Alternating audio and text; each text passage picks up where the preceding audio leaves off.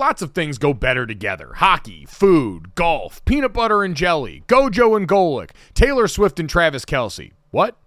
But if you really want to take things to the next level, drink some Labatt Blue Lights with your friends and live life to the power of we. Always enjoy responsibly. Beer, Labatt USA, Buffalo, New York.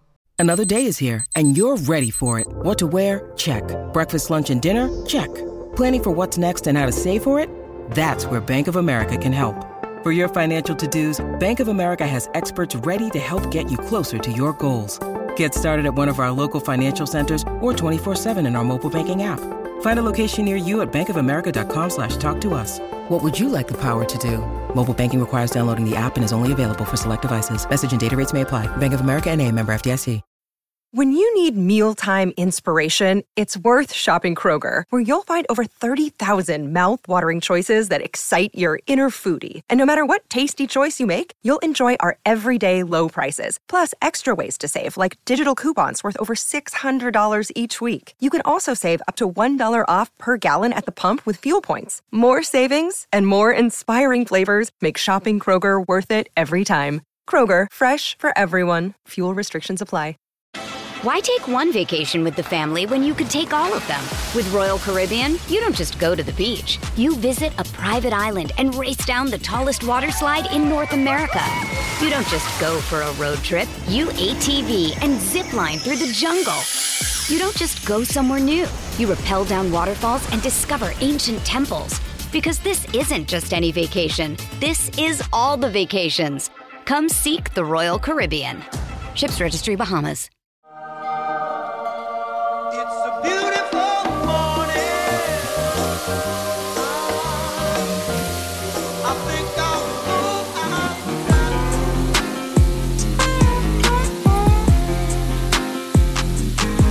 What's up, everybody? Welcome to Gojo with Mike Golic Jr. That is me. With me, as always, a man who walks like a pretty girl, Brandon Newman. Brandon, what's going on? You saying that because I got a little switch when I walk? No, I I- well, I mean, yes, kind of. Which is ironic because you really don't have much. You really don't have much ass. That's why it's ironic. Okay, that's not that's very very unfair and very personal to bring up. And I've been working on it. I had ass back when I was squatting the house back in college, but I've I haven't. It's hard. Leg day's hard to to be excited about, and lunges hurt. So excuse me. That's one of my bucket lists uh, for this year is to get my ass back. How dare you? Well, I mean, and I'm also just addicted to that song, "Pretty Girl Walk," so I can't help it. All the pretty girls walk like this, this, this, this, this. Pretty girls walk like this, this, this, this. Pretty girls walk like this. It's Yeah, it's yeah, it's the yeah, surest sign yeah, that TikTok yeah. is eroding my brain. The amount of recent things added to my library on my phone musically that are just the songs that are popular on TikTok. I I don't have the channel. I believe it's it could be channel four, but TikTok has a new Sirius XM channel that started in the new year where every all the popular songs on TikTok you listen them in full like an old person uh, on on the radio like an old person. It is amazing to finally hear all the words to these songs that you hear like a 15 second clip from. Uh, we had a great show for you guys today. It's a lot longer than 15 seconds. Getting ready for the NFL championship weekend. Uh, Mina Kimes, host of the Mina Kimes Show featuring Lenny and one of the co-hosts of NFL Live, ESPN NFL analyst, stopping by to help us take a nice in-depth look at these matchups, Brandon, on what she believes is the best weekend of the NFL calendar year. And it's hard to say that she's wrong. really? Because it's one of those quality over quantity things, I guess. Yes, exactly. Not just whittled down to one game. Got a lot of quality. Got plenty of time to sink our teeth into it. So very excited to do that with Mina. We've got some NFL head coaching updates and assistant coaching updates and some jobs. Uh, some news around the NBA and the Cost Company doing something new and exciting and different. But Brandon, uh, we promised at the very beginning of this show's inception that we were going to bring the timeline to your ears. And one of the things that was unavoidable yesterday on Twitter was a controversy surrounding pens and what pen you choose and the pen that you enjoy writing with here. And watching the internet rise up, there are a lot of bad days online and very few good days. And I've always said the thing that unites us on the good days is either the ability to dunk on a bad person or the ability to focus on a meaningless, stupid thing. Llamas escaping on the highway, Laurel and Yanni, what color is this dress? On and on down the list. Yes. The Pens gave us a similar outlet where we were all unified in this normal daily fundamental task that we use, and we got to break it down clearly. Um, for what it is worth, Brandon, uh, as we look at all these pens, I had pretty clear favorites, and I feel like people know their pens well enough to know the name. The GOAT pen for me, Brandon, the Pilot G2. It's the ballpoint pen that's got the Yeah. grippy at the bottom. Mm-hmm. It's a triumph of innovation. It feels good and smooth under your hand because, much like writing on a blackboard, it's really all about what it feels like on your fingertips here. I would say consolation prize, the tried and true Bic Extra Smooth. Just the glass one that's got the shitty cap on it. Yes, it's yes, old yes. faithful. It is another one. Deeply reliable. The only problem with it, incredibly fragile, especially inside the backpack, but it gets the job done. Another personal question, Mike. Do you bite your nails? Oh, yeah, all the time. That those two pins are prime uh, for nail biters. As someone who is trying to recover since the pandemic, I, I try to vow to keep my fingers out of my mouth.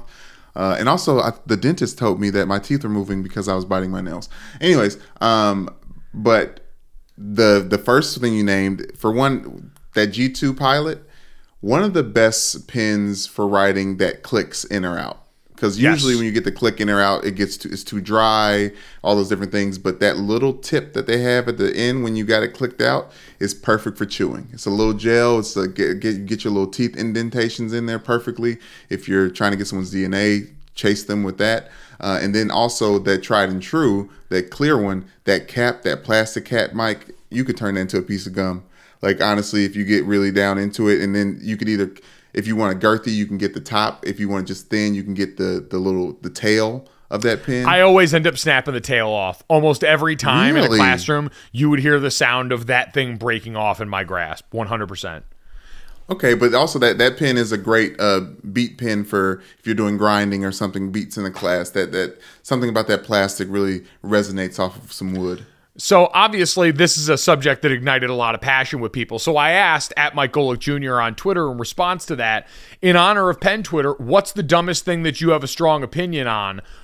The example I gave for me, and this is something I've said on this podcast before, I don't think any state in New England is unique enough to live on its own. I think we should erase all the lines. Boston should be the capital, and it should all be called New England. Problem solved. The Boston people get to keep the piece of their identity that they think is so central. The rest of us just get to go on about our lives as normal because none of us had a ton of regional identity to begin with. Uh, I love the take, other than the fact that Charlotte has flipped me on it, just because uh, Maine is supposed to be special. Uh, so I want to give that to her and her parents. Um, and shout out to Wilder Wednesdays. But I, I like the take, Mike, and it's also like the first. It was like the colonies. Um, just, just I don't know. It's just Right. Like, It's just it's all one thing. It's all it all literally is New England. Like it's it could just be you know what I mean? Like it's the same Like- like, it was not a lot, not a lot of creativity in there. New York, New Jersey, like what about the originals? you can and it would stop what was i think the plague of my young life growing up in new england which is this constant desire to believe that the patriots were going to bring the team down to your state. It went through it with connecticut for a while where people thought the patriots were going to move. There was some rumor as they were playing hardball about property up in foxborough and it was never going to happen. So they can just belong to all of new england now and we can go on about our merry way. But brandon that. I don't know if you have one offhand, something incredibly stupid that you're passionate about, or if you want to react to ones that I have plucked from the timeline to read to you. Obviously I have some, Mike, but um I want to hear from the people. And then how, how about how about we, we put the little period on it by giving my take? All right. All right. I like that. Let's start this off. Uh, Sam Hoppin tweets There are too many types of beers. We don't need a lemon poppy seed, double dry hopped IPA, or a mocha nitro stout pale ale. This one I'm inclined to. I'm inclined to buy into. I don't mind the existence of a lot of them, but you're just never going to get me to be able to meaningfully identify or differentiate between them. I know people that live like that who can call them all out. It's kind of become what wine has been to a lot of people. I just can't take that time out of my life, so I'm inclined to agree with this one.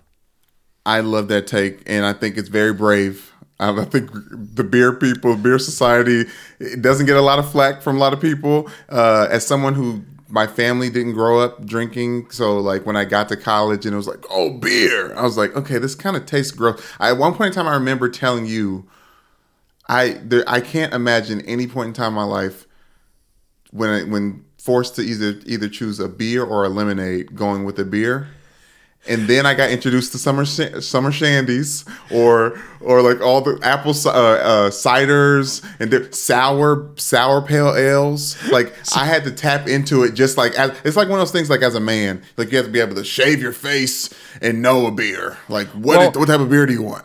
it is funny because what you just described kind of goes against this argument where having that variety is kind of nice. But the thing that you always heard about beer, especially as a young kid, was oh, it's an acquired taste. You're going to grow Yes. to like it. It's the beverage Yes. version of a TV series where see people say, oh, the first two seasons are kind of slow, but then after that it picks up. It's like, that's a lot of work for me. You're assuming a lot of my time. And also, if you get too involved, it could pretty hand, handicap your life a little bit. Uh, one of my neighbors in Florida here uh, does not have a vehicle, and I think it's been taken away from him because at any point in time in the morning or night, I'm seeing him walking back from a gas station that's not close to the, my home with a 18 pack and just sitting out on his front porch and, and killing that thing. So I I don't know if he's drinking it for the taste anymore. Uh, gets to a different point for everyone involved. Also, I'm sure my dad loves this take. My dad, who famously walks into every restaurant and says, I'll have a local beer. And when the person tries to ask him what he likes, he just says, pick one and waves them off. Cannot be bothered with all it. the varietals. Just want something on tap. Just want something at least positioned as local. Um, this one, uh, Jenna Lane, ESPN Bucks reporter, said Thin Mints are trash cookies. Terrible take. Sorry. Got to call it out. Like just a bad take. It is the best Girl Scout cookie bar none. I, I gotta agree with her. I, I think thin mints are trash cookies as much as I think chocolate uh, mint chocolate ice cream is a trash ice cream as well. Like I, I think the the it's like a what is a Molly is just like stronger ecstasy. Like I think the thin mint is just a stronger mint chocolate chip ice cream, and I, I could do without all of them. Yeah, well, I mean, again, everyone's allowed to be wrong about stuff. You and Jen are wrong about this. Your war on mint will not be tolerated on this podcast. Dosey dos. Uh, Again, Thin Mints are the best. Like, you're not going to knock me off that. And Thin Mint ice cream, one of the best choices you can make in your life. Um, Too dark. Chocolate's too strong. Go ahead. Brandon at David Size 2022. Converse and van wearers at the gym need to be shot into space. Oh I- come on. I don't really judge gym footwear, but I will say I am surprised now how many young kids that I see at the gym, like high school age kids, are wearing very nice Jordans. Not to play basketball, but just to go work out in. The Vans and stuff, like the Chucks and stuff, a lot of guys that don't like to have like uh a lot of cushion below their feet or like to have a little more natural grip, especially people that deadlift or squat and things like that, usually get to rocking those to be a little more minimalist. So I'm not going to down those, but I'm just shocked. Kids wearing like nice ass ones, 11, shit like that in the gym that I wouldn't even think of. I, I think the annoyance is the fact that those people are going to the gym and not touching any cardio machine like bothers people because I think there, there's the, that balance of, of running and, and, and lifting that people like to think is like a nice Brandon, balance. I saw a kid running in brand new Jordan 1s. The mistake that young man was making, and he was sprinting for some reason. He looked like he was new to both ideas, wearing sneakers and working out, because he had no idea how bloody his feet were about to be later on. Yeah, he's been on workout uh, TikTok. He's like, oh, seems like you can get girls doing this. I'm gonna get some J's. But I, but shouts out to Jake Flint. Uh, he used one of our strength conditioning coaches now down uh, there at LSU. He's the head strength and conditioning coach at LSU now. Yes.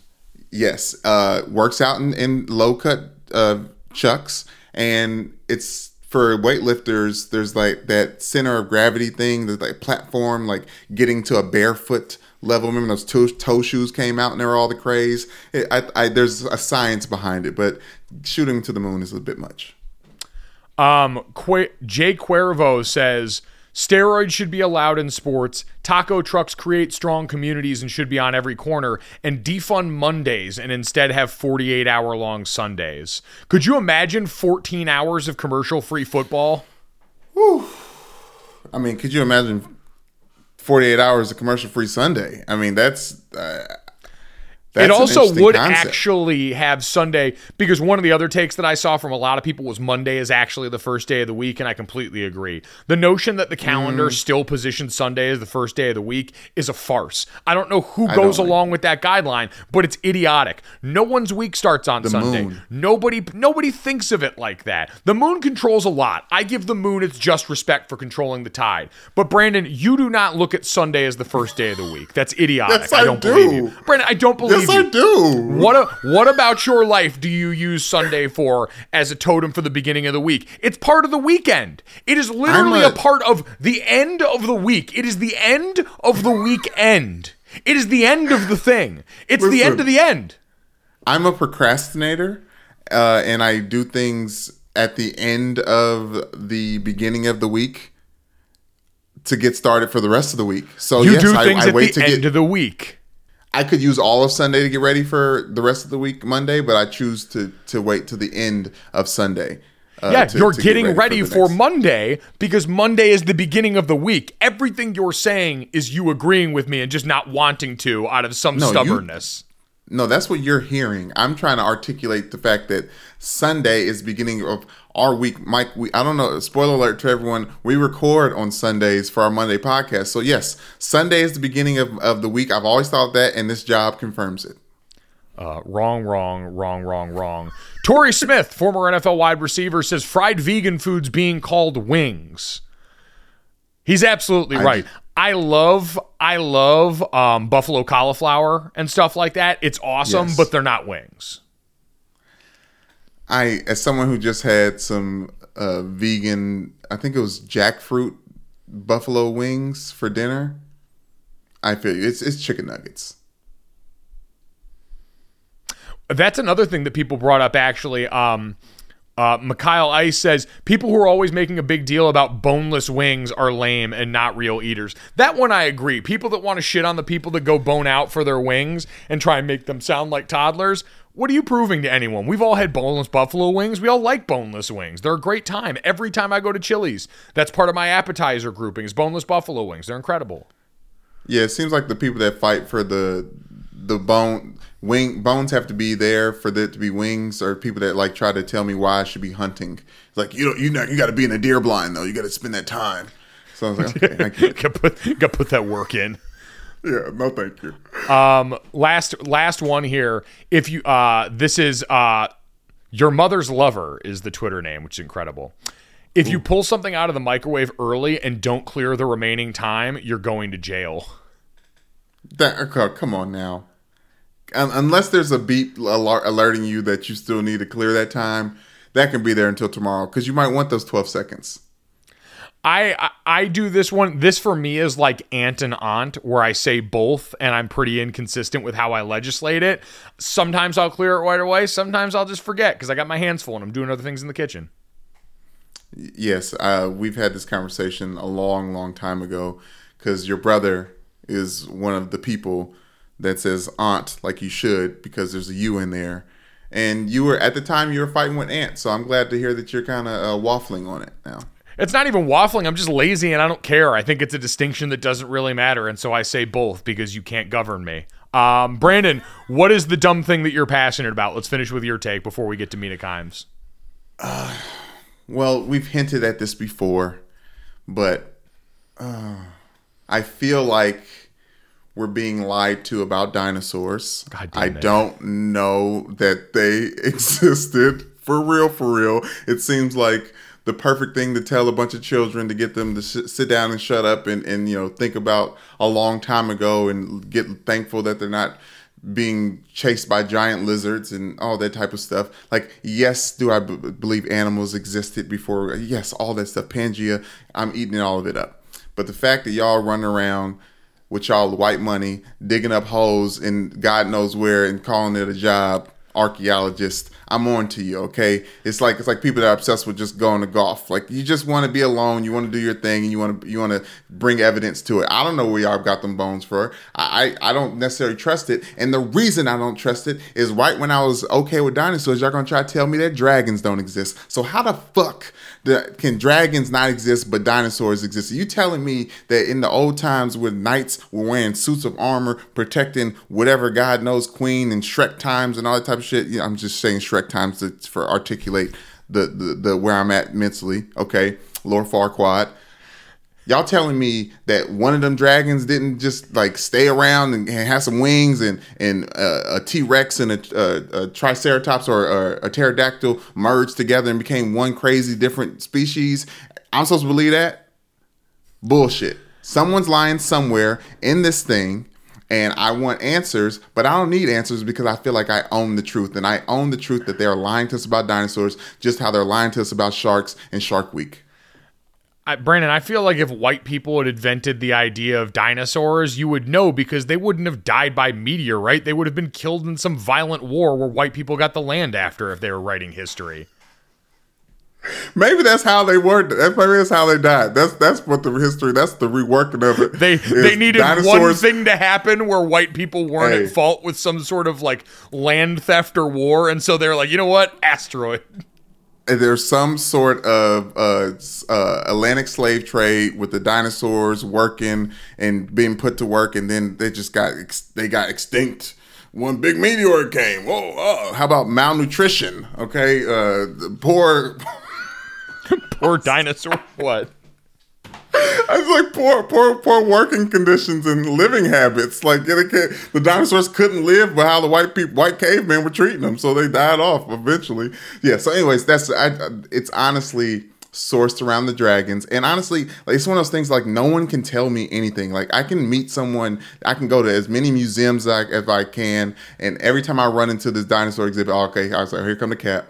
Okay, here, here's all right. Let me let me put my kid goggles. on. Don't you know he had to like like you talked about watching the Thor movie, Love and Thunder. You said it was a kids movie. Don't you have to like get yourself in a kid mindset to like ingest what's going on? Like that's what I do. Anytime somebody talks to me about dinosaurs, I'm like, okay, yeah, feed me the bullshit. I'm, I'm yes. Oh, look at the all the teeth. All right. Uh, well, thank you for that that rant from Kyrie Newman. Um, we are going to take a quick break, and when we come back, Mina Kimes is going to save this podcast from being the dumbest thing on earth. All right, guys, let's talk about Jägermeister. They could have written a totally normal ad here, like a really classic ad. They could have talked about their history, the 56 botanicals. It could have been all salesy and cutesy, but they know you don't care. Jägermeister doesn't want to be like all those other ads you've seen and heard. They just wanted to say two things Jägermeister is great, but everyone has been drinking it wrong. Damn, that's cold. Drinking it wrong. All right, if that's the case, how should we be drinking it? They are so glad you asked, and so am I, Dad. I'm here to help you. Ice cold is the answer, at zero degrees Fahrenheit to be exact. Ice cold shots of Jägermeister. That's it. That's all they want to tell you. So, wherever you are, if you're hanging out with friends or at the bar, call the shots. Cheers with ice cold shots of Jägermeister. Damn, that's cold. And remember to check out Jägermeister at www.draftkingsxjagermeister.com. Remember, drink responsibly. Jägermeister liqueur, 35% alcohol by volume, imported by Mast Jägermeister US, White Plains, New York.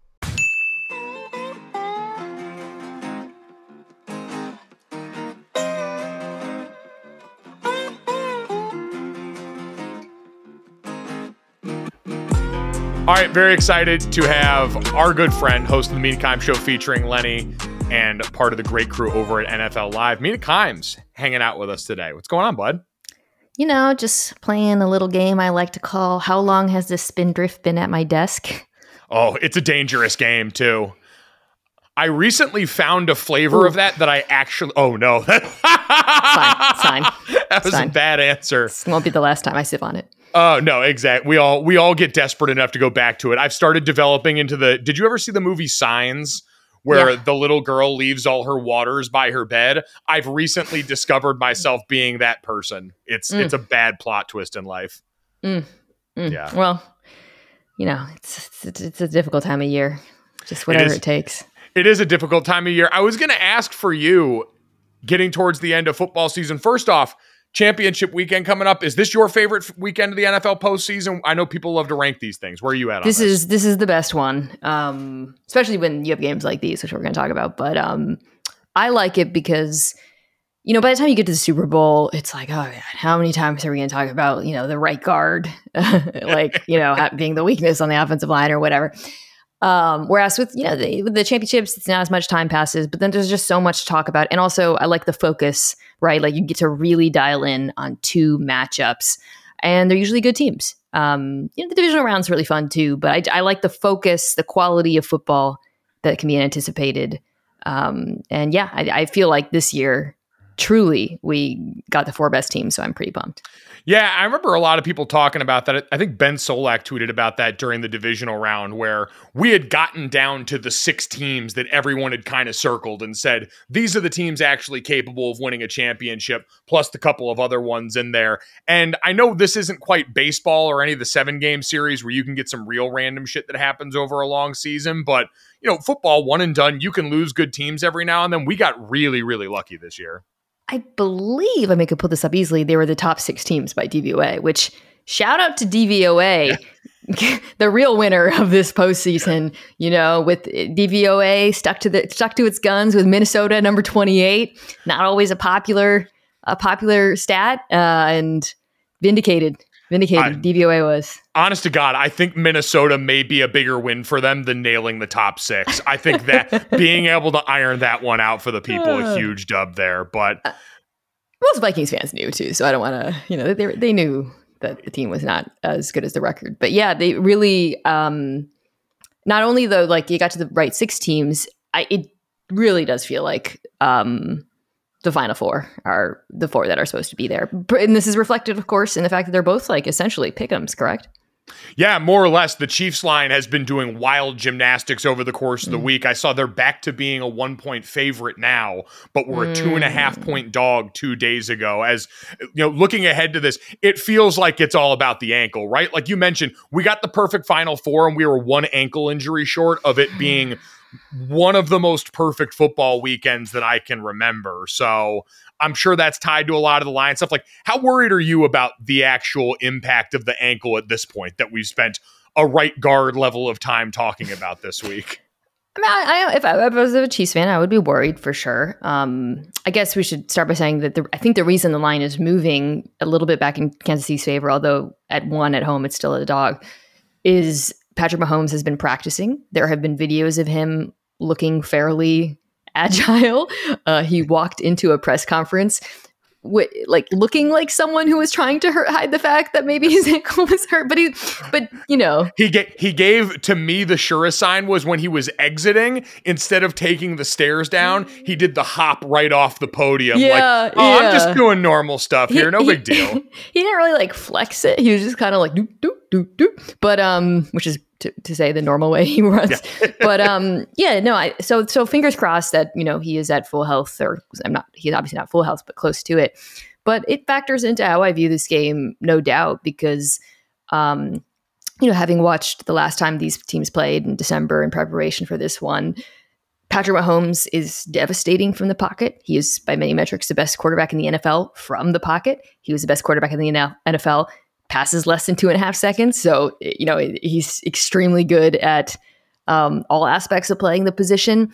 But the mobility and the ability to, eh, to extend in particular, it's just that extra little thing that makes him so hard to stop. You know, you can be perfectly covered up and still be wrong, right? Um, I posted a play. It was one of Lou Anarumo dropped eight like five times in the uh, December matchup, and most of the times it worked. But one of the times, Mahomes was just dancing, like he literally ran like 30 yards back and forth across the field before finding, I think it was Noah Gray, like for a beautiful decompletion that was. I don't know if you saw the video, nullified by Nick Allegretti being ineligible downfield. And you can oh. see the moment where he figures it out and you see him like slowly backpedaling, but he got called on it. But, anyways, Mah- Mahomes' mobility is what makes that happen. Yeah, you could see the no as he tried to like hit, and God love him, an offensive lineman trying to backpedal in the middle of a play. You have to do that once, and it's that drill they do at the combine where the coach directs you, and then basically never oh, again. I felt so, so bad for. Nick. He's it was so far downfield too. it, it was egregious A- and it's it- it's tough because blocking for a guy like Mahomes is an adjustment like that but also now like I thought it was really telling I think I saw Michelle Steele on Sports Center talking about it from Mahomes standpoint and he was like even I'm going to find out how good this is this weekend because while he's going through some stuff in practice, I'm sure he's not pushing at full speed. I'm sure nothing they've seen has approached that. And there's almost an added difficulty in that more than anything else, just because if you're totally inhibited, you know, hey, we're going to default to like the Chad Henne game plan where it's going to be a ton of motion at the snap and we're really going to batten down the hatches. When you're caught in between, he's going to get caught trying to do some of the normal things that he does. And then maybe halfway, kind of like we saw in the second half of the Jags game, find out that, oh, all of a sudden I'm not capable of getting this ball out to a spot because even for a guy who's, you know, the off platform foot god, he still kind of needs some of that stability underneath. Turned out he only needed one foot to complete a jump pass. But yeah, it was, I mean, the contrast before and after the injury and the play calling in that game, what he was doing was pretty stark, especially in that first drive because he was really moving. Like they were called, you know, they called like a speed option. He was booting, like he was doing everything. And, um, you know, how many times in important games, especially in the postseason, has a defense played man coverage and Patrick punished them with like a 12 yard run? And, you know, it's, it's never, that long, but it's always it's similar to Joe Burrow, where it's like just enough to punish you for leaving a void or turning your back. So I think we'll see pretty early on, you know, how he looks and and what it feels like. But yeah, I mean, like even if he was healthy, this is a Chiefs defense that has had a lot of success against him. A Chiefs team, obviously, that's had a lot of success against the Chiefs in particular. Or I said Chiefs defense, sorry, I meant Bengals defense has had success against him. So, um, you know, I, it's it's I, it's certainly not a gimme, no matter what, for either side. You mentioned all the drop eight. Do you think that still is the MO that they go with? Because as Bengals fans have pointed out, they haven't needed a banged up Mahomes to beat this Chiefs team in recent memory. And Lou Anarumo is near the top of everyone's list, Big Lou, of very creative, well thought of defensive coordinators. So would you blitz him? Would you sit back and drop back? How would you approach it? I would not blitz him. Um, yeah, I feel like, you know, it, there's no point in making giving him easy throwing options in this game, right? Like, you know, part of the reason why the drop eight's been so frustrating uh, for him in the past is, you know, it requires patience. He uses his mobility to escape and extend three man rush, but there's so many bodies in coverage. Mm-hmm. A lot of, especially the deep plays downfield, are not immediately available to him. If something is immediately available to him in this game, he will take it. You know, Patrick Mahomes is very good against the blitz. He's very good at IDing the blitz. I mean, Lou Anarumo is really good at hiding blitzes. You saw that against Buffalo. I thought he deployed that really well. But in this game, where Mahomes is going to be slightly constrained, to me, you focus more on coverage and just make him work for it and count on the fact, you know, they, they have very good pass rushers and eventually they'll win. Yeah, I think that was the thing that stuck in my craw as much from their matchup in the regular season as that game against the Bills was getting a sack on a three man rush is an affront to an offensive line's credibility. Like that is the biggest shot at the pride of the big people on the other side. And you go back and look at that first matchup, like Orlando Brown had his hands full the entire day with Yeah. whoever was over there. Like Trey Hendrickson and Sam Hubbard were both giving him hell, and I'd imagine that's a re- uh, the matchup they're going to try and let cook for the majority of that game. Uh, On the other side, we spent so much time focusing on the Bengals offensive line, who was the biggest surprise of the divisional round and the way that they executed here. How much does that change when all of a sudden Chris Jones is the one waving at you from the other side?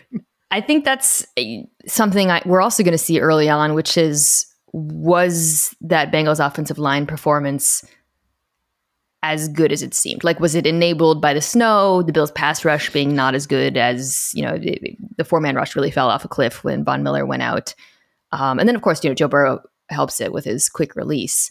But even I, I pulled this somewhere on throws of over two and a half seconds, Joe Burrow was kept remarkably clean in this game. Um, so I think that's something I also will be very curious to see early on. Like, you know, obviously how Mahomes is moving. I want to see how that offensive line is pass protecting early on, whether they look dom- as dominant um, run blocking as they did against the Bills. I mean, they just absolutely bullied that Bills team at the line of scrimmage. And um, yeah, I'll be curious to see how they look against the Chiefs. You know, a Chiefs defense and Chiefs front in particular that's really improved as the year has gone on. Nobody's going to confuse them with the, you know, the Eagles or the Niners who we're going to talk about. But um, you know, I, I do think the pass rush has improved.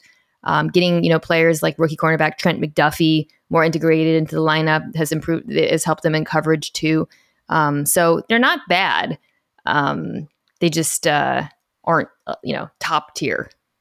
No, and, and, the difficulty on the other side too is we've always seen this sort of internal tension for Spags of knowing he wants to send everybody on every play and doing it to an unbelievably frustrating fault against this team. He did it at the end of the second half or the first half with less than two minutes left against the Bengals for no reason. No reason. And Joe Burrow, of course, hits Ja'Marr Chase up the sideline. Of course. I was like, what? The? I, I I posted that Walter White meme from Breaking Bad where he's in the car screaming. Then there was a there was a rep like later in the game where he called like an inverted cover two, and it's so unnecessary. I want to ask Dominique if inverted cover two has ever been called and like really work to anybody's benefit. It feels like one of those things that looks really cool on the page and is a really fun idea. And it kind of the point that we always make about quarterbacks, it seems like Spags gets bored and is just like, I need to feel something get hit. Emotional Let me send blitzing. the house quick. Yes. Yeah. Uh. I mean, it, I would absolutely, I don't think either team should blitz a lot in this game. But with the Chiefs, too, like, again, just watching them in this game in particular, they just have to tackle, man. Like, it's not that complicated. Like, you know, the, the, for the most part, they've been able to actually contain, except for, you know, when they play, when they like send pressure or like Yeah. whatever. But but a lot of it, especially in this last game, is just the Bengals running. Perine was in the last game and getting yards after contact, or Ja'Marr Chase turning like a screen into 12 yards. Like I, the number of missed tackles every time they play the Bengals is astounding, and it's as simple as that. They just have to tackle them. It's a huge testament to the Bengals skill players because obviously last week, the snow game, you expect some of that. They were just getting every extra yard Yeah. that was going to be had in that. It, it is funny to me that the entire Joe Burrow, Patrick Mahomes, like weird attempt at like a usurper where everyone this last week wanted to make Joe Burrow the best quarterback in the NFL now and do all that came off a game where Joe Burrow had to do nothing remarkable. Like what was remarkable was the amount of restraint that he showed as a player, just building the whole thing out of short passes, routes to the flat, hitting the tight end over the middle. Like he didn't need to do anything spectacular outside of a couple of throws in the red zone other than hold himself back and show the kind of restraint that I feel like we've kind of talked about Mahomes and Allen and Burrow specifically having to show because of the way teams play their offenses now.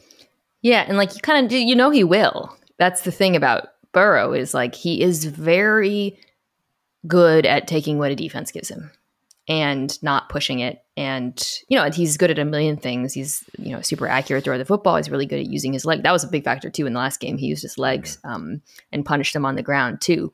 But uh, it, even if the offensive line is losing up front, he will mitigate that to some degree by you know finding his matchups and taking advantage of them and counting on his incredibly talented skill players to go to work. Um, so you know it's he he he really just is so good at playing mistake free football, um, and of course that's been an issue in this particular matchup. it's I know the uh, term social media quarterback has been thrown around a lot this season in regards to a different guy. I am amazed at the amount of Joe Burrow thirst that has shown up on the internet. It is unprecedented. I like I, you and I are both relatively new on TikTok. The things people have shown themselves capable of in the name of editing Joe Burrow's sexy pregame fits has been out of control. I these are not showing up on my for you page, so Oh. this might just be your your algorithm at work.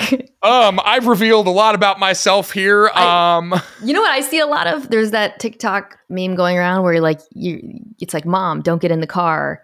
And then they show someone and then it's like that video of a guy jumping into a car. yeah. I've seen a lot of women do that for Travis Kelce.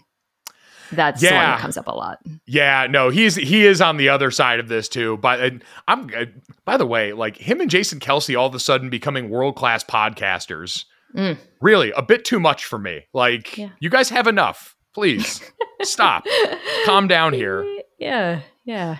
Just Um, like yeah, leave some for the rest of us. Yeah, exactly. Uh, that being said, uh, all right, Mina, AFC Championship game. Um, who's your pick in this one? I'm leaning Cincinnati until I see Patrick Mahomes moving. Uh, but I think it'll be close. So I the, the the the the thing for me was I couldn't figure out a way for the Chiefs to stop Ja'Marr Chase. I was just thinking about it, you know, uh, like what am I do, and I just couldn't with the players that they have in their second. I just couldn't find an answer. Yeah, I, I think that's kind of where I'm at with it too. Like it, it's a very simple like way of looking at it, but it's like, yeah, they haven't been able to do that before. And the best part about their team that they bet on being the best part about their team, and we're right this year, is walking into this inhibited in a Mm. way that majorly restricts. Well, I guess we'll find out to what level what he's capable of doing best. Um, the other game for this weekend is going to be an exercise in line of scrimmage violence. Mina, I don't know if there's a matchup that will be more fun to watch this season than the Eagles O line versus the 49ers defensive front. It is truly a clash of the titans. I was trying to find a video of two bears fighting to post, but then I was like, that's not really right. It's more like a a, a bear versus a shark, right? Like the bear is the offensive line and the shark is the Niners. It reminds me of that scene in the Godzilla movie where they use it for the GIF all the time, where it's like, let them fight. And it's like Godzilla and King Kong fighting each other. That's probably the closest Uh. comp I have.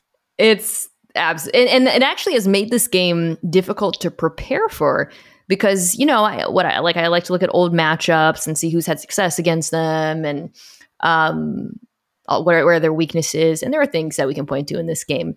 But like when I was trying to like look for okay like the Eagles offensive line versus the Niners defensive line neither of them have played a unit like uh, as quite like that. And I would say maybe more the Eagles offensive line versus the Niners um, front seven is how I would put it because you know the, the Cowboys have a very good pass rush, but it's it's what makes the Niners so challenging against the run, and I would say in as a pass rushing unit because of the things that their linebackers are capable of doing is that whole group.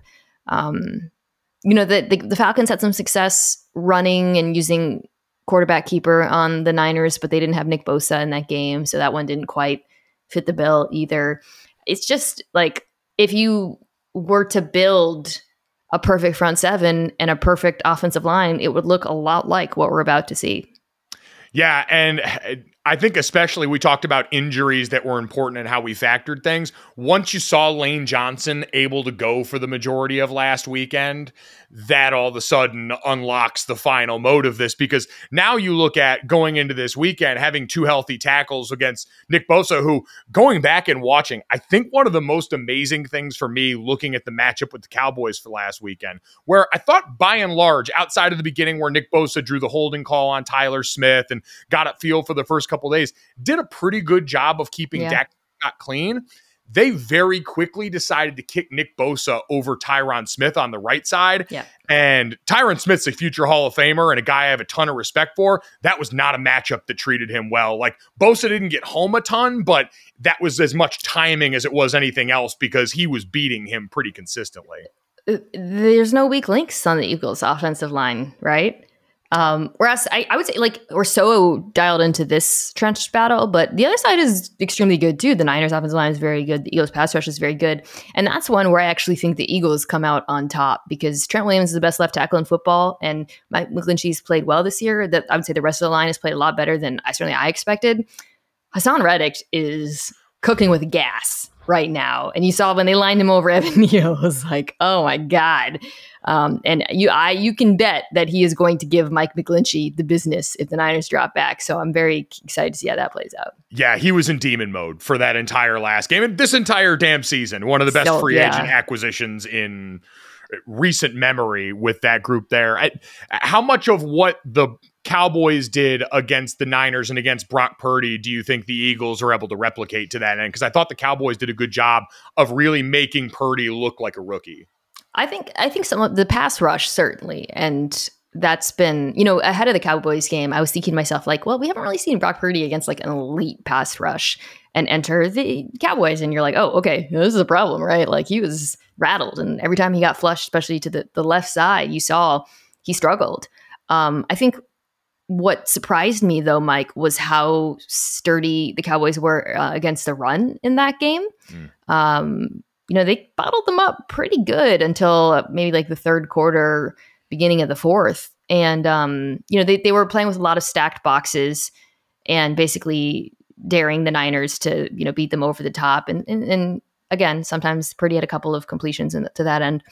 But I'll, I'll, be curious to see if the Eagles' run defense, which is structured very differently, um, has similar success with them. Because, like, my feeling is if they can get into third down, they can win on that side of the ball. The question is, can they get into you know third and long i don't know it's my biggest worry because you go back and look and for all the conversations we had about the eagles run defense this year when jordan davis is out and then you go get Suh and linval joseph it never really got a lot better and yeah. you look at the games that they lost and i went back and siphoned it down to like because again like we talk all the time rushing stats are not indicative win loss wise because teams that are up end up running the ball late and all that. But I siphoned it down to just first half rushing attempts.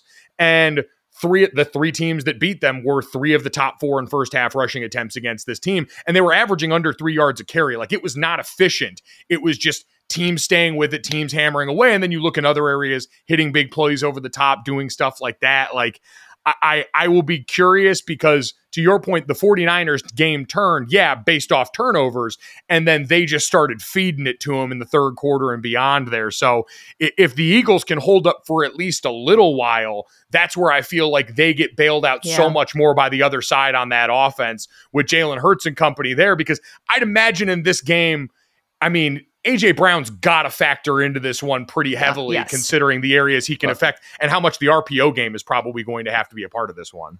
I yeah, completely agree on both counts. We talked a little bit on live today about um, kind of how to slow the Niners' defensive line a little bit, and you know, one of the things is the quarterback run game. Obviously, um, another I, you know, I mentioned I'd really like to see them pass to Brown, especially out of the slot on some RPOs early on, just to get the linebackers a little bit touchier. Um, but downfield is going to be where the Eagles can profit. This is the biggest mismatch in this game is the Niners defense is good at literally everything except for defending deep passes, especially up the sidelines. Uh, that's where they 15 yard plus outside the numbers, they are amongst the worst in the NFL.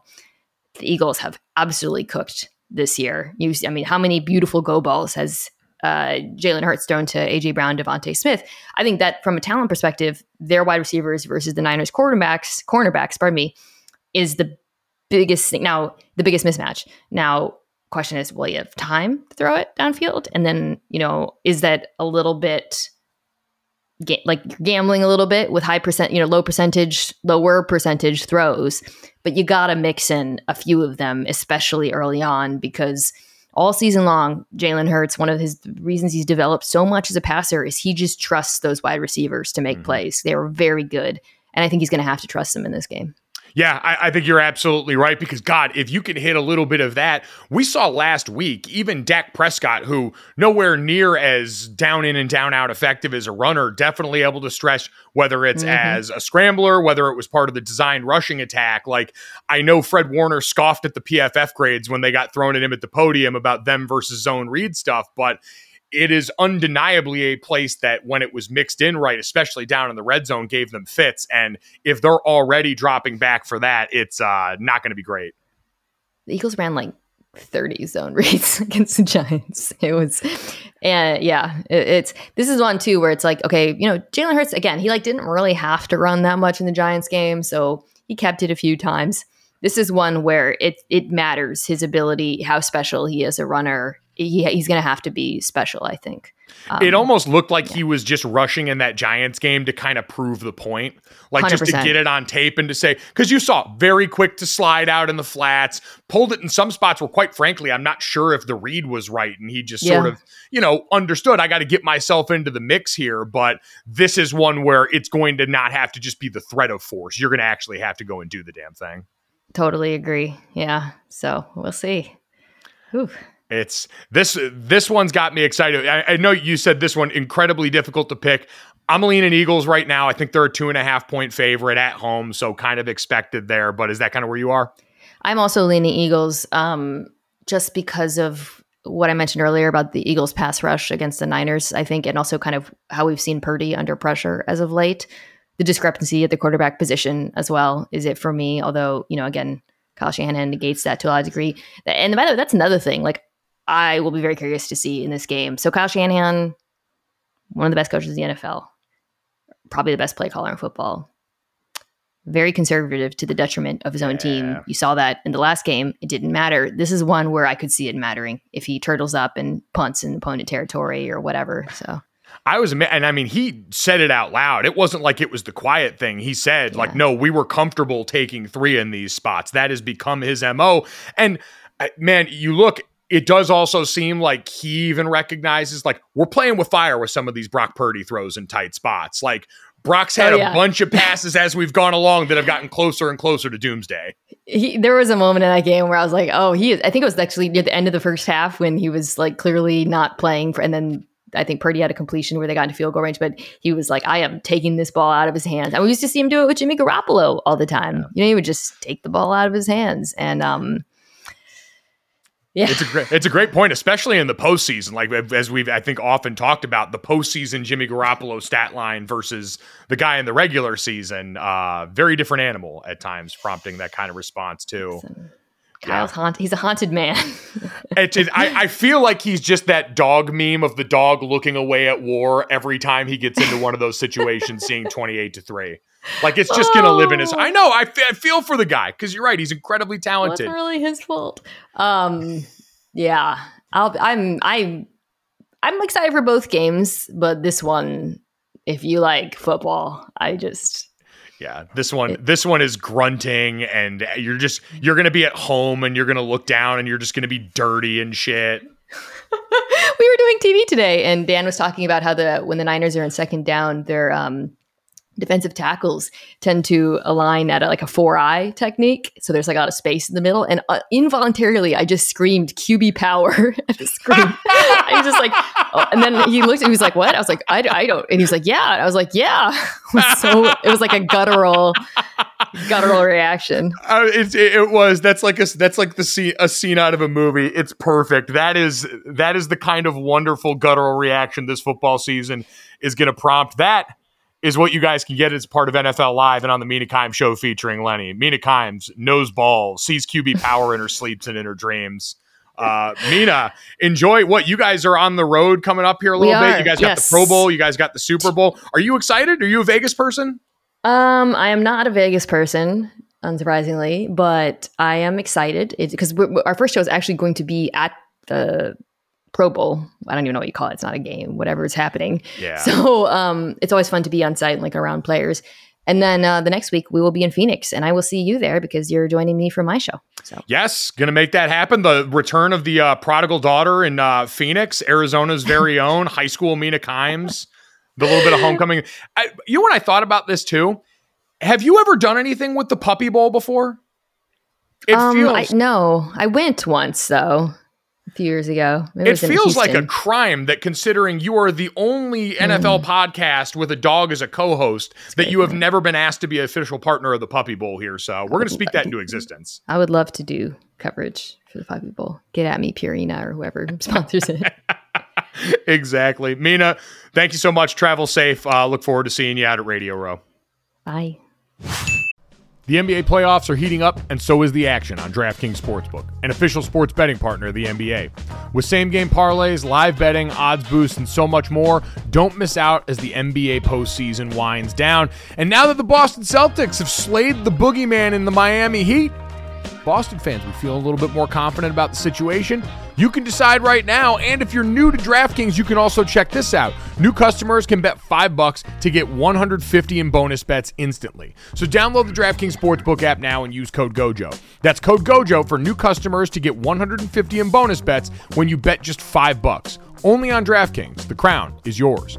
Gambling problem? Call 1 800 Gambler. Or in West Virginia, visit www.1800Gambler.net. In New York, call 877 8 HOPE NY or text HOPE NY. That's 467 369.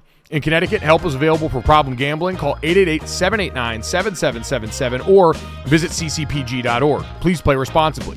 On behalf of Boot Hill Casino and Resort in Kansas, 21 plus age varies by jurisdiction, void in Ontario. Bonus bets expire 168 hours after issuance. See dkng.co slash bball for eligibility and deposit restrictions, terms, and responsible gaming resources.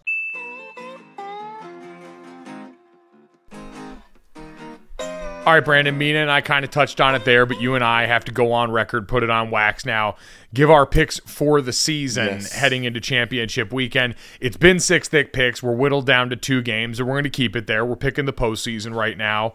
Um, records for the year uh, I am 58, 63, and 4, climbing towards 500 slowly but surely.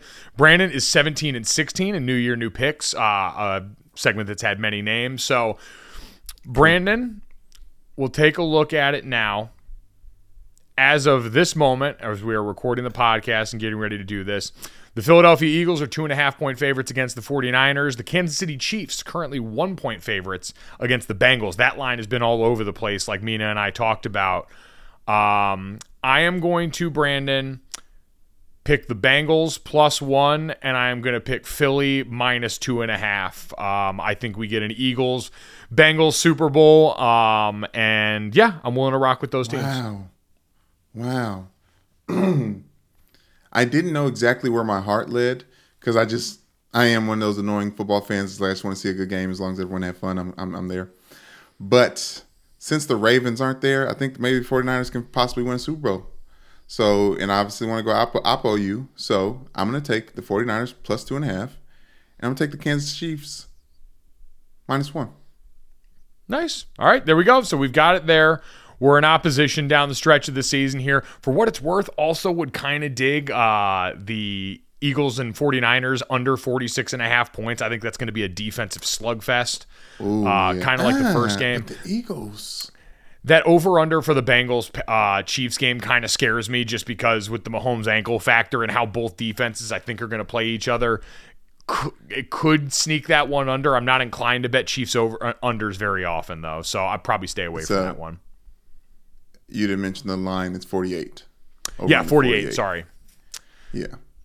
So, all right. So those are our picks for the weekend. Um, at Gojo Show on Twitter. Uh, if you want to let us know how wrong we were at some point, uh, try and climb back in to the win column here. But Brandon, as we head off into one of the best weekends of football in the year, got to ask you, do you know what time it is?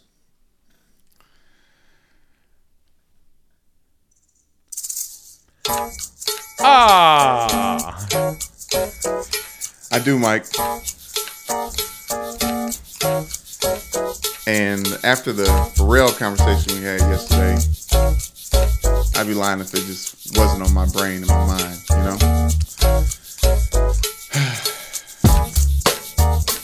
Got y'all to introduce you to a friend of mine named Gojo.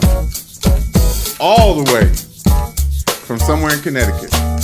Actually, actually, New Jersey, Voorhees, New Jersey. On that sunny day, didn't know I'd meet such a beautiful girl walking down the street. Seen no bright brown eyes with tears coming down. She deserves a crown. But where is it now? Mama, listen, Senorita, I feel for you. You deal with things that you don't have to. Doesn't love you, I can tell by his charm. But feel this real love if you just this, that,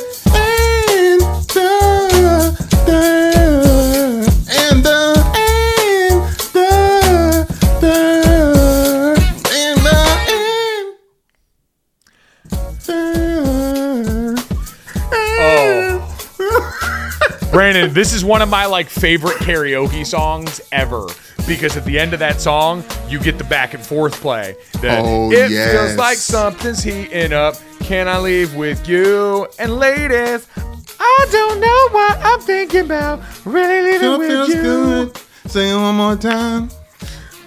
And it goes by the name Justin. Ow! Oh my gosh. Oh man, if you enjoyed that Loved as it. much as I did, make sure you download, subscribe, rate, and review Gojo. Give us a five star rating and a review, and let Brandon know what a good job he did on that one. I, I'd, I'd take it in a heartbeat. I okay. I the song, yes, and I love that this, that, and the thirds get stuck in people's heads throughout the day. You're welcome, but I need to stop mimicking and start just trying to sing it because then I, I get into a cracky when I'm when I'm mimicking too much. Like instead of just finding my my my zone with it. But it's something I do when I listen to radio songs. There's like when I strain my voice too much trying to mimic their their octaves and then get to my normal baritone. It's usually where I live. Yeah, know, it's all it's all understanding our range. But like you said, we sing in the car, we sing in the shower, we do what it do, and sometimes we have a little help in those spots. You don't have help here, and that's what's admirable about it. Speaking of help, Brandon, let's get to this. Uh, help is on the way for one NFL franchise as the coaching round robin this offseason spins ever so much. The Panthers have hired former Indianapolis Colts head coach Frank Reich as their head coach, which prompted the very weird uh, tweet from the Indianapolis Colts main account that said, Congratulations to this very good man that we fired in the middle of this season. I yes, I don't understand that at all, Mike. And I usually get confused by coaching hires. Like this, my gut reaction is like, hmm, why when? Uh, but to to go into the history books and find out that Frank Reich was the first quarterback for the Carolina Panthers, that does feel a little serendipitous. I, I like that narrative. Yeah, um, I saw an, Anish Shroff tweet this, and I think this is kind of the nexus of it. Is while Matt Rhule did come as somewhat of an offensive background, albeit in college, Frank Reich is now the th- sixth head coach in franchise history and the first with an offensive coaching background, I'll say, in the NFL. And I think that's the differentiating factor here. A lot of people looked at this and thought Steve Wilks, who had taken over in the interim tag, gotten this team down the stretch to competing in the NFC South, which we know was a sad competition in a lot of ways. But still, to do that in a season where they traded one of their quarterbacks in Baker Mayfield midseason, did all that, I, I think ultimately this boils down to they need sure hands on the offensive side of the ball to try and help them right the quarterback situation that they have so egregiously botched during the last handful of years with the moves that they have made. Doesn't guarantee anything because right now we don't think the quarterback of the future is on their roster, but it at least is a guy who has been there, competent hands at a high level, and comes with that kind of pedigree. Do you think that head coaches in his situation in Frank, Frank Reich's place need a little time before they jump back in with the next? I, I, you see, I stopped myself from saying uh, a lady, but like jumping back into a relationship like this, like I, I do think that sometimes you need the pain to stop a little bit before you jump back in and, and start like revenge winning, uh, like the quarterbacks are forced to do getting traded. You know what I mean? Yeah, I, I think there can be something to be said for that, especially if you need to revisit style. I think uh, the Colts' tenure is a really fascinating one just because the Colts strategically made such an error in how they tried to go about things, right? They thought, hey, we got a defense and an offensive line meet shield, Jonathan Taylor in the back. We'll just keep cycling in older veteran quarterbacks to try and make this thing work. And at the end of the day, it wound up not being great. Now, you can make the argument Frank Reich actually got some pretty decent games out of Carson Wentz in the back half of his final season in Indianapolis as a vote of confidence. But a a lot of it, as we always talk about, is the ingredients that you have there. Carolina became a ground and pound team towards the end of the season. They've still got a lot to build around defensively. So, ironically, it's a little familiar to what he dealt with in Indianapolis. And I agree with the people in Indianapolis Colts Twitter. He is a very good man. One thing I liked about him is even when faced with how bad Carson Wentz was, he was always backing him in the media. Like he never once like backed off of just trying to support. Even after that egregious last game that got Carson Wentz up out of there when they lost to the Jacksonville Jaguars, and all they had to do was beat a very bad Jaguars team at the time. By the way, speaking of the Colts, uh, according to Jordan Schultz uh, over at the Score, the sources say Jim Irsay remains, or Jim Irsay's number one choice for head coach remains Jeff Saturday, while others in the coaches in the Colts front office prefer different candidates. Saturday, he was told presented his staff choices during his second interview on Wednesday, and Irsay has not sat in on most of the interviews. So take that for what it's worth, but uh, this could get real wild real quick for the Colts, who obviously, after that first win uh, against the Las Vegas Raiders really struggled to do anything other than put together first halves that then were blown famously. And again, we've talked about on this podcast. I love Jeff Saturday, think the world of the man, but I don't know if what we saw in the back half of last season is really something that would buy you another chance at this job for most people. I, it, the the crazy thing about it is, Mike, it's Jim Irsay, his money. It is. And you know what? Uh, uh, again, maybe the other side of that is that roster in the place that it was at, Matt Ryan or Sam Ehlinger quarterback, wasn't going to win for anybody. And so Jeff Saturday Right. should be analyzed without as much of that sinking in as it would others. But uh, again, just seems like a complicated situation ahead for the Indianapolis Colts and for the New York Jets, who have had all these weird rumors linking them to Aaron Rodgers lately. A lot of people photoshopping him in Jets jerseys. They signed former Green Bay offensive coordinator and Broncos head coach Nathaniel Hackett to be their offensive coordinator, replacing Mike LaFleur. And I'm just amazed that people think that Aaron Rodgers likes this guy that much, that this would be the extra push that he needs. I'm confused at why people like Nathaniel Hackett that much. Like, I trust Robert Saleh. Like I trust his I trust his judgment. And like this like he must have done great in the interview. Like the Broncos were I mean he got fired for a reason. Like they were it wasn't just Russell Wilson. It wasn't just that roster. No, it was, and uh, you could say it's a lot of the decision making that wouldn't be on his plate as the offensive play caller Okay. now here in the Yeah. interim. But that being said, when you go back and look at the offenses that he's been at the helm of as a play caller, I saw Mina Kimes tweeted these out. Um, offensive DVOA under Nathaniel Hackett as an offensive coordinator before Green Bay.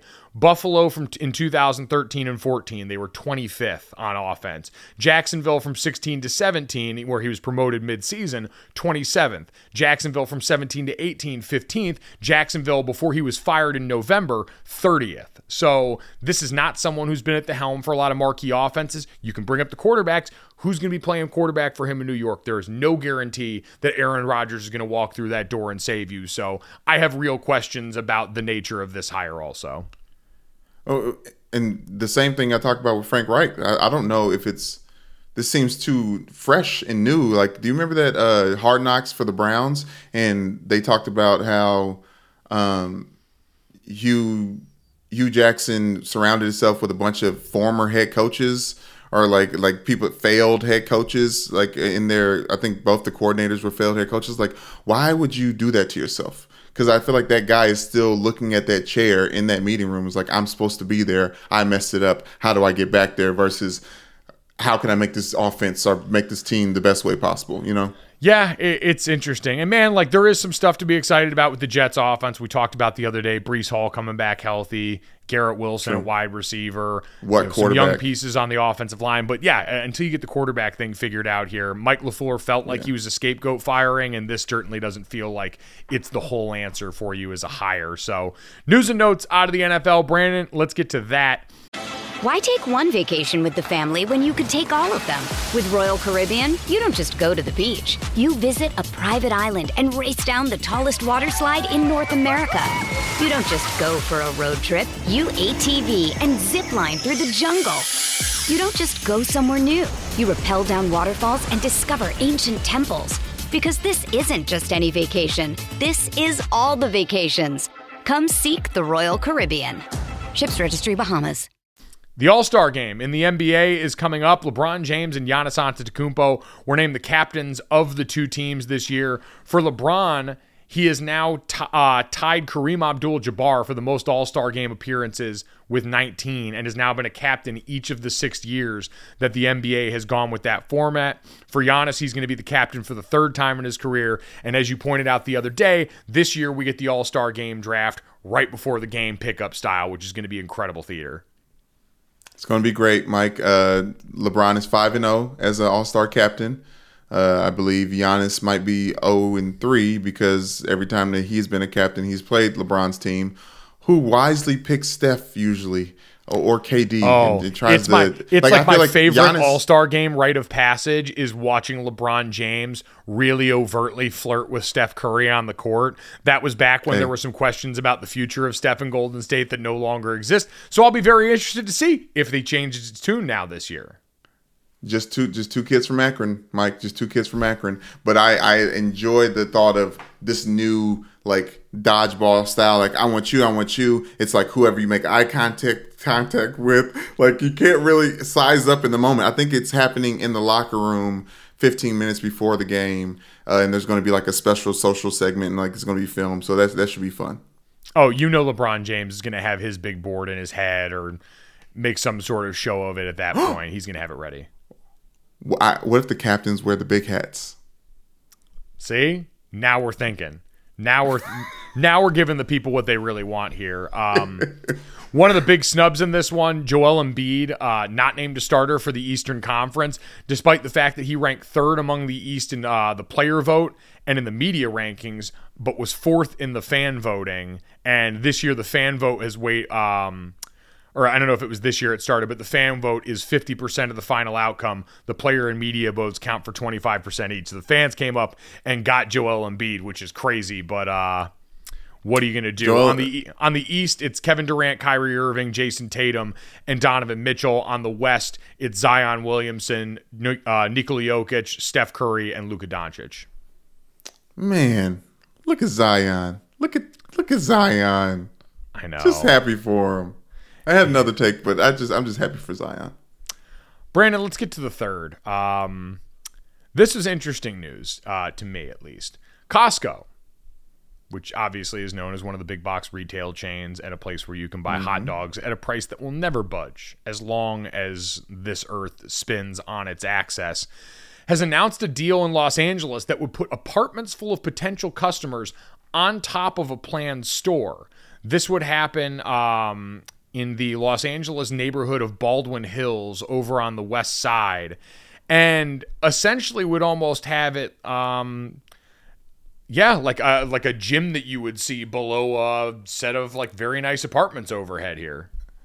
It's very common in LA. Obviously, you know, there's not a lot of space to build out, so you build up. Um, as someone who lived uh, a mile, two miles away from a very popular Costco Marina Del Rey location, uh, in and out in that parking lot, as well as a, a boutique pet shop.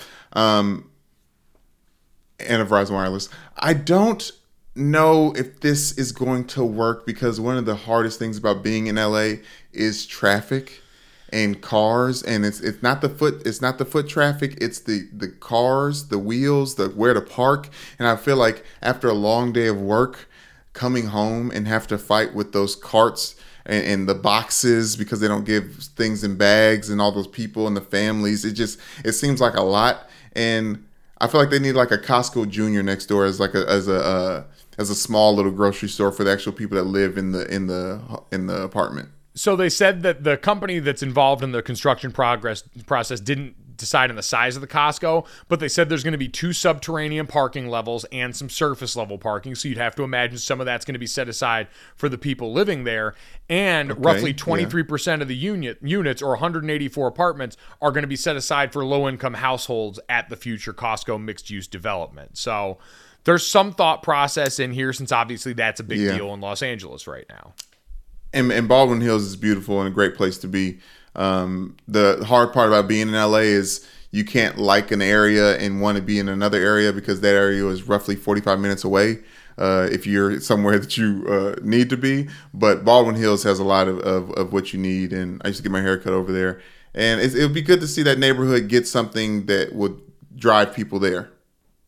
What I didn't know was that Costco's had already been in like the mixed use space business. Like there's a Costco that has a fitness center on top in uh, dense Houston neighborhood in Greenway Plaza.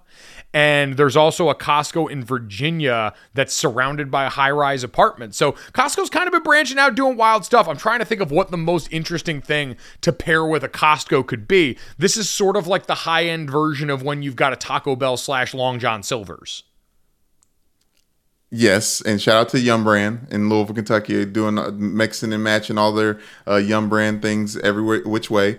Uh, Taco Bell, uh, Taco Bell, Pizza Huts were the goats uh, for a long time. Oh yeah, no doubt. But Incredible comedy. the best thing to the best thing to pair with your Costco is Ben Stiller and Vince Vaughn. Uh, do you not remember the Neighborhood Watch?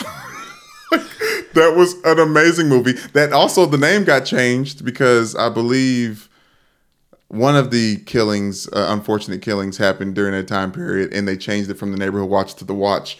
Uh, but still, a very very funny movie, and the best thing to pair with your Costco. There you go. Uh, ben St- Ben Stiller and uh, and Will Vince Vaughn. Vince Vaughn, excuse me, paired with a Costco. Uh, yeah, I could see that being one because at this point, like the only other thing I could think of was an old McDonald's with a ball pit. But I wonder if post COVID we're ever going to go back to having playscapes inside of your fast food restaurants. What an era that was, by the way, where you just went into McDonald's, you ordered your nuggets, and then your parents sent you off into a piss filled ball pit. not even that, Mike. Like the grimy, dark, scary tunnels of those of those uh like the little the amusement park that is crawling through the to get to the slide. Like, 'cause it oh, wasn't just the ball pit. Like there was like those those tunnels, and they weren't like well kept. Like you would find French fries. Like I remember some of my like like most scared memories growing up being there like without and i lost my brother because he was like older and like did his own thing. I was like okay this person's looking at me weird. I don't know where to go. I need to get out of here. The walls are closing in. I let me put push my face against this little uh, plastic window and like scream down to my mother. Honestly, if any place was going to bring back that hellish nightmare you described, Costco seems very well positioned to do this. Because I would think if you're a parent, being in a fast food restaurant, time is of the essence. If you're a parent in Costco, you're going to be there a while. True. Yes, exactly. And that's that brings me to the next point, Mike. Bring back Discovery Zone and Oh. get that thing in a Costco. Brandon, Discovery Zone Costco. God's ears. Okay. All right. And well, I'll, I'll say so. I'll quote your dad here. Google it, kids, if you don't know.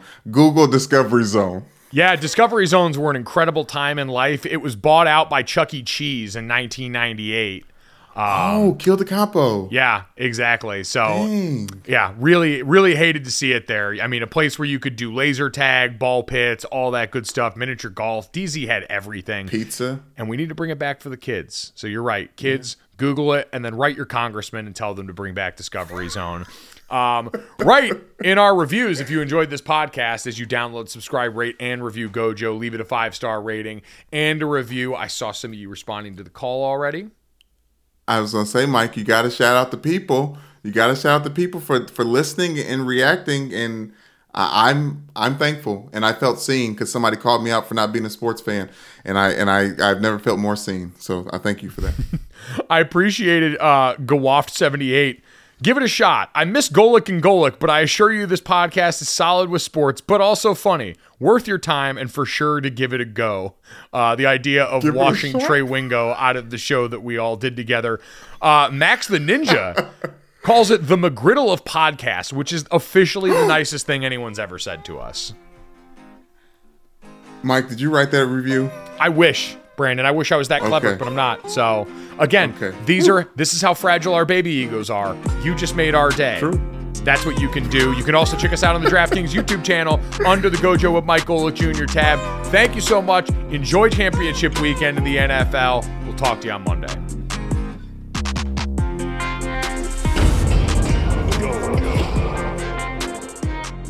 Boom. Money in the bank.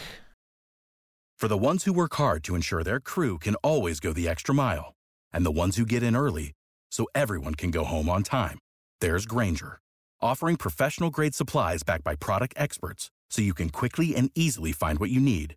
Plus, you can count on access to a committed team ready to go the extra mile for you. Call, clickgrainger.com, or just stop by. Grainger, for the ones who get it done.